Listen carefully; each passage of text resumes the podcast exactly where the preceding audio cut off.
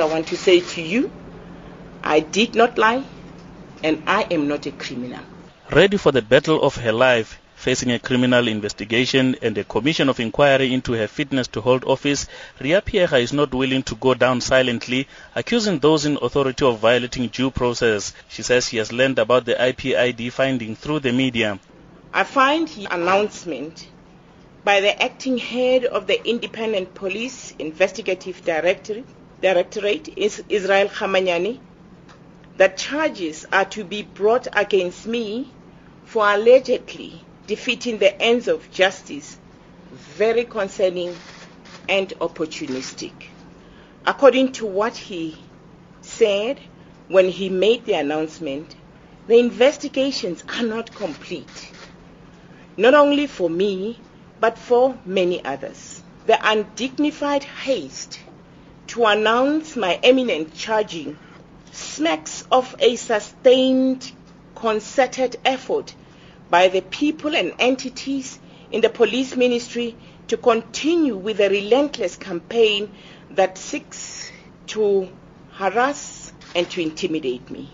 Phiyega says since her suspension last year, she has been vilified and there are those trying to convict her in the court of public opinion. She claims the victimization has now been extended to her loyalists in the SAPS. People that I worked with are harassed, destabilized, misplaced, from their positions. Some are suspended, some are resigning.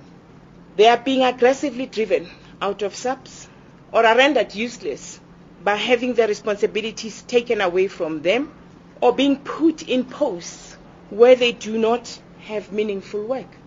Fear and uncertainty has once again gripped police management.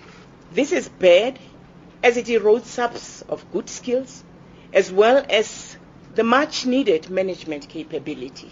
Phiyega says she, however, has full confidence in the justice system and she will be vindicated. She says she will comply with all the investigations, including the Commission of Inquiry set up by President Jacob Zuma to determine her fitness to hold office. The abuse of public funds in an attempt to run parallel investigations ahead of the apex inquiry set up by the President clearly seeks to undermine any measure of truth that the Board of Inquiry will unearth, which further strengthens my determination and resolve to face all the set up legal platforms, including the courts of this country.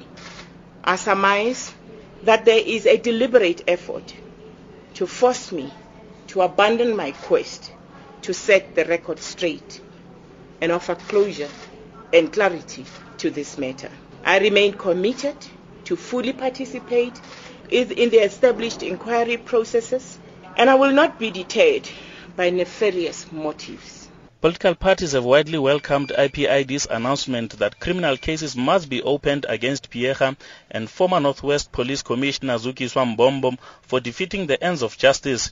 The cases relate to the role of the police in the 2012 Marikana police shootings that left 34 miners dead and 78 workers wounded.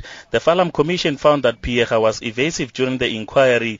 The ANC's parliament spokesperson Moloto Mothapo the IP uh, process that uh, they briefed Parliament about yesterday is a consequence of the very recommendations of uh, the Farlam Commission, and uh, we Uh, welcome uh, such a comprehensive uh, uh, implementation of the recommendations, including the process by the Presidential Commission that will soon be underway. However, Phiyega has the support of the police union POPCRU. Spokesperson Richard Mamabolo explains. The motive is quite clear. On the one hand, there's clearly a move to ensure that she's isolated. And of course, we do not believe that uh, we have said it again that uh, as it relates to the Marikana issue, we have not seen or been convinced of any reason why she should uh, be suspended or rather investigated uh, as it happens now. Uh, so, uh, and of course, I think even within the SAPS, we we know very well that uh, the acting national commissioner is hell bent on becoming the national commissioner, and uh, of course they're doing anything in their powers to ensure that uh, they achieve that. It is not clear yet what exact charges Phiyega will face. The IPID report has now been handed over to the National Prosecuting Authority for a decision.